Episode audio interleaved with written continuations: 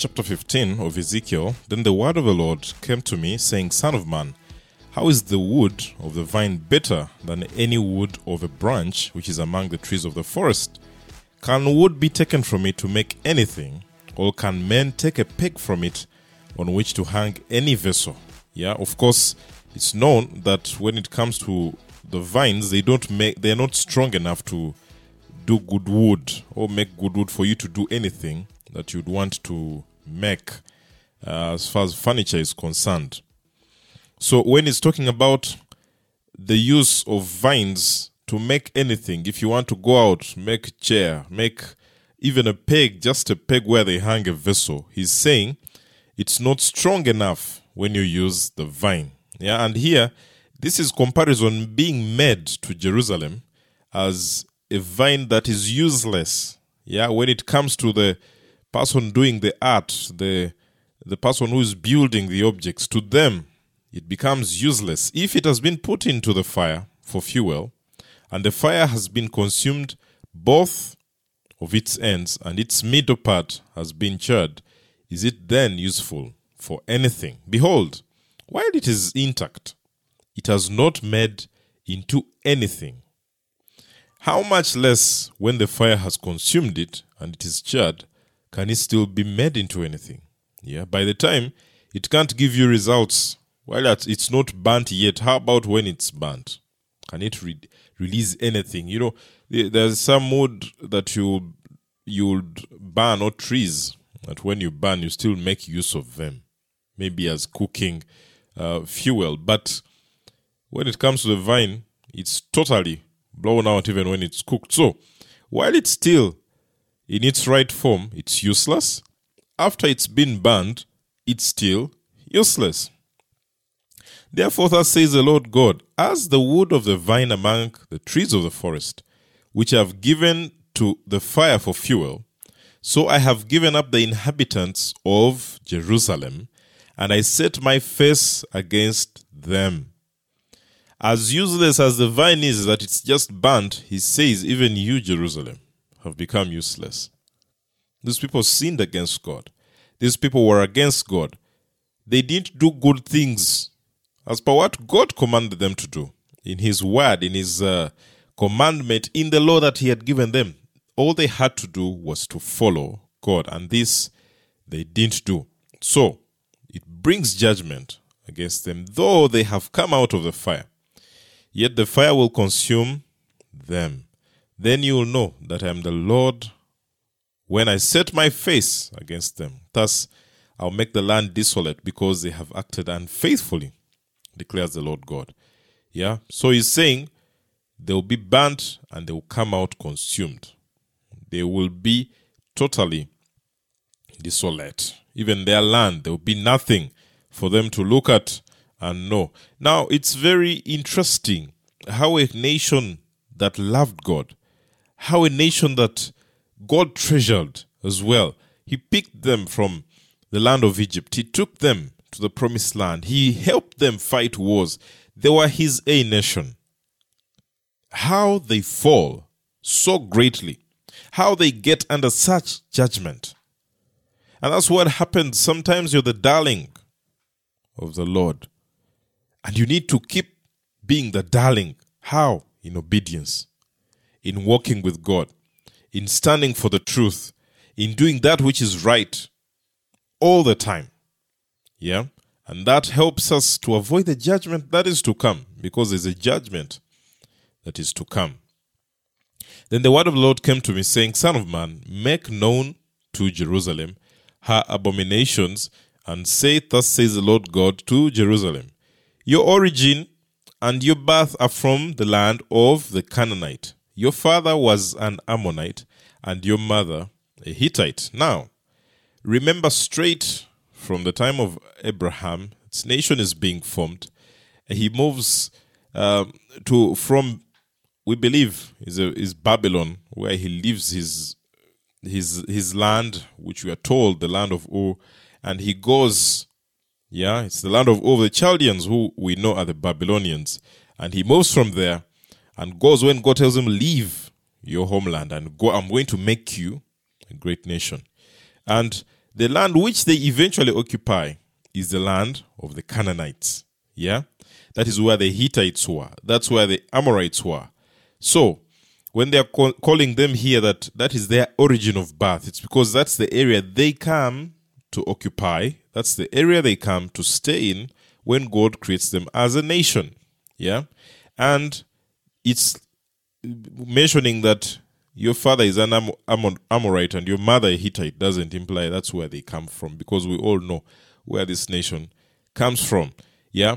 But the land in which they occupied was occupied by those. So, those were the fathers of the land, the mothers of the land, from which they come. As for your birth, on the day you were born, your navel cord was not cut, nor were you washed with water for cleansing.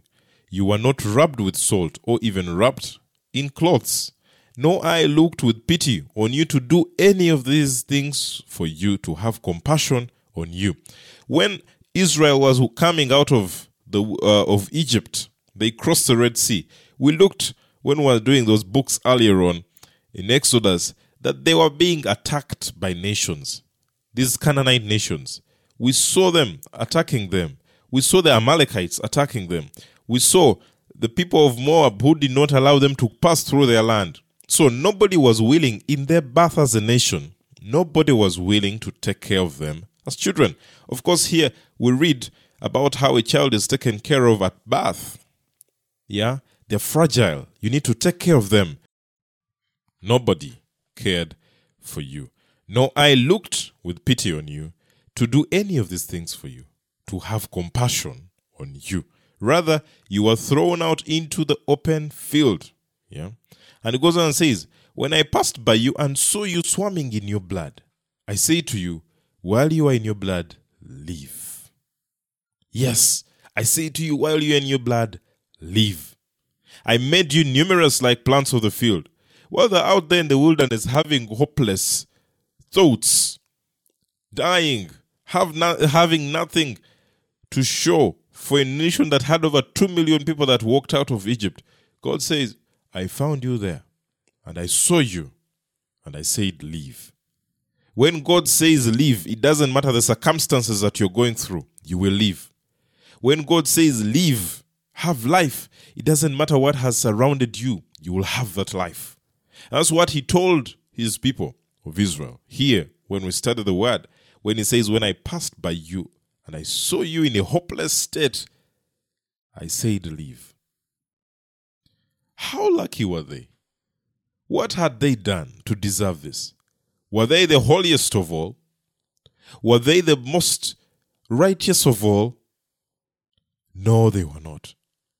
But God looked, saw their pain, and said, Leave. Sometimes we think we've earned it all by our own righteousness, by our own actions, by the fact that we pray too much, by the fact that we fast too much, by the fact that we've done so many good things and given to the poor. Yes, those are things of the kingdom. Those are things that have to be done. But it's by grace that God lets you live. It's by grace because even in our own lives, we are not righteous enough.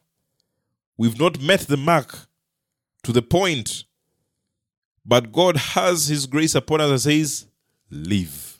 It is very amazing for us to know that God has great concern over us when He looks at us and we're out there squirming in our blood like these men were. He says, I give you another opportunity to live. I give you another opportunity to have life. I give you another, opportunity for health. There's somebody who might be out there and you're sick and you're wondering, will I live next month? Because the doctors have said you will not. But when God comes and looks at your pain, He says, Live, have life. When He comes and finds you in that wilderness, you've lost your job and they've thrown you out of your house. You don't have the rent to pay. God comes out and looks at you, squirming in your blood, and says, Live. And he does not stop there. He told them, I'll make you numerous like the plants of the field. He is going to increase the things in your life. He's going to increase blessing in your life. He's going to increase portions in your life. Things that you never expected, God is going to come and place them upon your life. That's what God does for us because He loves us. He multiplies us. He multiplied Israel from the few. They could appear many that there were about 2 million that left Egypt, but He multiplies them to millions and millions of people. That's the promise He makes to them. Then you grew up, yeah, became tall, and reached the age of fine ornaments. Your breasts were formed, and your hair had grown. Yet you were naked and bare. Israel grew as a nation. They grew, evidently. At one point, they were a superpower. By the time of Solomon, nations were coming to bow down to them. Nations were coming to give tribute to them because they were a superpower. They were strong, considered the greatest. But he says, in that time when you grew too strong, you were naked and bare. Sometimes we can be growing, yet we are just naked and bare. When we grow, but our lives spiritually are not growing, we are just falling. We are naked and bare. And that's the example of these people. In the time they were growing in strength, they started to worship other gods. In the time they were growing in strength and in might and in growth as a nation, they started to do abominations towards the Lord. Then I passed by you and saw you, and behold, you were at the time for love. So I spread my skirt over you and covered your nakedness. It's, I swore to you, and I entered into a covenant with you, so that you became mine, declares the Lord God. Then I bathed you with water. I washed off your blood from you and anointed you with oil. I also clothed you with embroidered cloth and put sandals on your purple skin. He tells them, on your feet. And I wrapped you with fine linen and covered you with silk. I adorned you with the ornaments, put bracelets on your hands, and a necklace around your neck. I also put a ring on your nostril, earrings in your ears, and a beautiful crown on your head. Thus you are adorned with gold and silver, and your dress was of fine linen, silk, and embroidered cloth. You ate fine flour, honey, and oil. So you were exceedingly beautiful and advanced to royalty. Then your fame went forth among the nations on account of your beauty, for it was perfect because of my splendor which I bestowed on you, declares the Lord God. But you trusted in your beauty and played the harlot because of your fame, and you poured out your harlotries on every passerby who might be willing. You took off some of your clothes, made for yourselves high places of various colors, and played the harlot on them which should never come about nor happen. He says, I made you beautiful. I made you a special nation. People were longing to be like you. People would pass by and say, What a beauty. He fights for them in wars. What a beauty. He has given them a land. What a beauty. They are his people. But then you decide to play a harlot. You decide to take on other gods. You decide to become a nuisance for yourselves and say that you took off the clothes that I placed on you. When God picks you from the world, a place of hopelessness, and you come and accept Him as your Lord and Savior, and says, You are my child, and He places this grace, certain grace upon you, and He washes away your sin, washes away your past, yeah, delivers you, picks you out from the miry clay, takes you and sits you high, clothes you like royalty, and says, This is my child, this is my my my my my my girl, my boy. I've saved them from sin. And then, just after you've been dressed in royalty, you start to check out the things of the world once again you decide to play a harlot, you decide to start putting idols even in your heart to worship instead of the God who saved you, the Christ who died for you on the cross, you start to look to the things of the world. That's the same thing that happens here. That's the same thing that he's talking about here. And says, Moreover, you took your sons and daughters, whom you had born to me, and sacrificed them to idols to be devoured. That is what Israel had turned to. Worshipping Molech, taking their children through fire, sacrificing them, the people that he had dressed in royalty. And he says, Were your harlotries so small a matter? You slaughtered my children and form, offered them up to idols by causing them to pass through fire. Yeah. Besides all your abominations and harlotries, you did not remember the days of your youth, when you were naked and bare and squirming in your blood. Then it came about after all the wickedness, what do you declares the Lord, that you built yourself a shrine and made yourself a high place in every square, a high place at the top of every street, and made your beauty abominable. And you spread your legs to every bypasser to multiply your harlotry. You also played the harlot with the Egyptians your lustful neighbors and multiplied your harlotry there to make me angry. Remember, even after they had been taken out of Egypt, through the years, as we look by the time of Jeremiah, they were running back to Egypt, making alliances with Egypt, worshipping the gods of Egypt. Where God had picked you, how do you go back to worship those same things? Where God has rescued you from, how do you go back? When He picked you out of a bar, and then you go back to the bar. When He picked you out of places of hopelessness and you ran back there, God clearly says, How do you do that? Behold, now I have stretched my hand against you and diminished your rations, and I delivered you up to the desire of those who hate you, the daughters of the Philistines, who are shamed to your lewd conduct. Moreover, you played the harlot with Assyrians, because you were not satisfied. You played the harlot with them and still were not satisfied. Even when the Assyrians came, they just kept on playing a harlot with them, doing life with them, worshipping their gods. And he says to them, You've played a harlot. You have multiplied the harlotry with the merchants, Chaldea, even in Babylon where they went in captivity. Some of them, or many of them, started to worship the gods of Babylon. Yet even this you are not satisfied. How languishing is your heart, declares the Lord God, while you do all these things, the actions of a bold faced harlot. When you built your shrine at the beginning of every street and made your high place in every square, in disdaining money, you were not like a harlot. You, adulter- you adulterous wife who takes strangers instead of a husband. Continues chapter, verse 33. Men give gifts to all harlots, but you give your gifts to all your lovers to bribe them to come to you from every direction for your harlotries. Thus, you are different from those women in your harlotries, in that no one plays the harlot as you do, because you give money and no money is given to you. Thus, you are different. He says, Israel, you have taken it on a higher level. There are nations on this earth, but you have taken it on a higher level. Your harlotry is beyond. When you are children of God, but you take it, you take sin to a great level. Higher. Their wickedness is higher than any other nation. Therefore, hear the word of the Lord. Thus says God.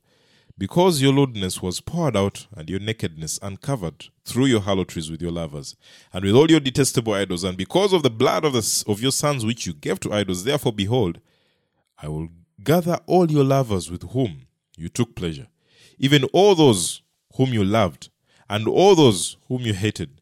So I'll gather them against you from every direction, and expose your nakedness to them, that they may see all your nakedness.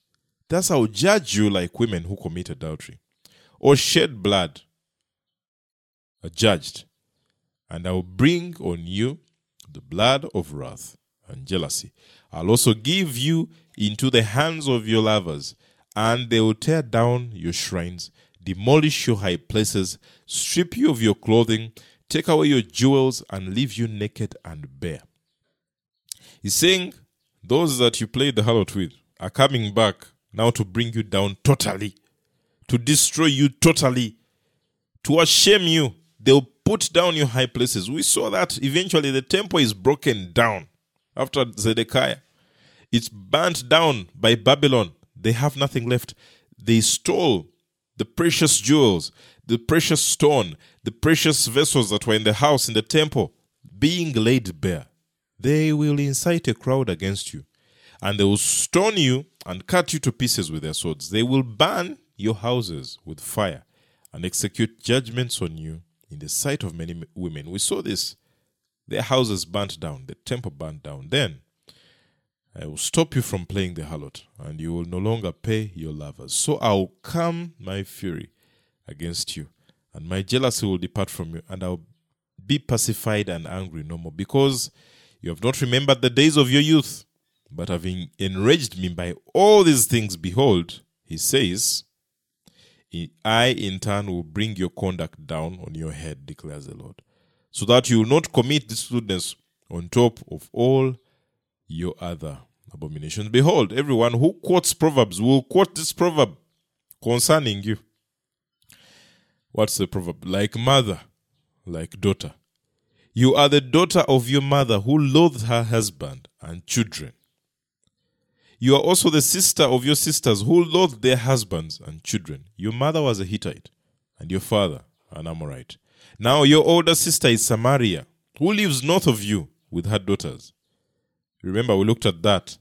The people who are living in the northern side were Israel, the people who are living in the southern side were Judah. Now he's talking to Judah, telling him, Your older sister, Samaria. Why it becomes Samaria is after their captivity with Assyria, they assimilated, they bring different people from all over the world and put them into the land of Israel, which is in the northern kingdom, and they totally disappeared. They are known as the ten lost tribes. Those ten tribes totally disappeared.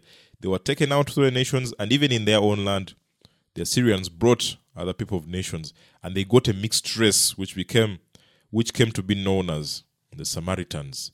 They were not pure anymore, and we shall see later that the people of the southern tribe who were known as the Jews now took all pride. They were saying, We are the pure ones. For you, you are not pure. You are not the real Jews. Yeah? So the people of Judah are those that have the word Jew that they feel has not been watered down by assimilations like it was for their brothers or sisters, as they're called here, Samaria, who lived in the north. And your younger sister, who lives south of you, is Sodom with her daughters. Yet you have not merely walked in their ways or done according to their abominations, but as if it were too late, you acted more corruptly in all your conduct than they live. As I live, declares the Lord, Sodom, your sister, and her daughters have not done as you and your daughters have done. It's interesting here. But Judah is being told, Sodom, which was destroyed, was not as evil as you. Can you imagine? By the time, that's how much God was so gracious with the people of Israel that he did not destroy them when he had to. They were they were doing worse than Sodom, which was brought down with brimstone and fire. But God spared them. Behold, this was the guilt of your sister Sodom. She and her daughters had arrogance, abundant food, and careless ease, but did not help the poor and needy. Thus they were haughty and committed abominations before me. Therefore, I removed them when I saw it. Those are the things God chose to remove Sodom. They were not helping the poor. They were doing abominations. They were arrogant. All this now, Judah has topped that chart and even done worse, as we're being told here. Thus, you have made your sisters appear righteous by all your abominations which you have committed. He's saying, with, with the way you are, Judah, and what you've done, Sodom appears like he's righteous. That's how much f- the nation of God had fallen. That even when you would compare them with Sodom, Sodom was much better, as we are being told here. Yeah? Also, bear your disgrace in that you have made judgment favorable for your sisters because of the sins in which you acted more ad- abominably than they. They are more in the right than you. Yes, be also ashamed and bear your disgrace, in that you made your sisters appear righteous. He's saying you have made Sodom appear righteous. Nevertheless, I will restore their captivity, their captivity of Sodom and her daughters, the captivity of Samaria and her daughters, and along with them your own activity. So he says, I'll, I'll restore all of you in order that you may bear your humiliation and feel ashamed for all that you've done and have become a desolation. Your sisters, Sodom, with her daughters, and Samaria with her daughters, I'll return to their former state, and you with your daughters, I'll also return to your former state. As the name of your sister Sodom was not heard from your lips in your day of pride, before your weakness was uncovered. So now you have become the reproach of the daughters of Edom and all who are around her, of the daughters of the Philistine, those surrounding you, who despise you. You have borne the penalty of your lewdness and abominations, the Lord declares. For thus says the Lord God, I'll also do to you as you have done, you who have despised the oath by breaking the covenant. Nevertheless, I'll remember my covenant with you. That's how gracious God is. Nevertheless, that you've lived much more evil a life than Sodom, which I destroyed. He says, I'll remember my covenant with you in the days of your youth, and I will establish a covenant, an everlasting covenant, he says, with you. Then you remember your ways and be ashamed when you receive your sisters, both your older and younger, and I'll give them to you as daughters. But not because of your covenant. Thus I'll establish my covenant with you, he says, and you shall know that I am the Lord, so that you may remember and be ashamed and never open your mouth anymore because of your humiliation when I have forgiven you for all that you have done. The Lord God declares. He's had mercy on them. He'll have mercy on them. He will consider them because He's a gracious God. Father, we thank you for your word and we pray and ask you to lead us. Help us walk lives that are righteous and do your will at all times. In Jesus' name.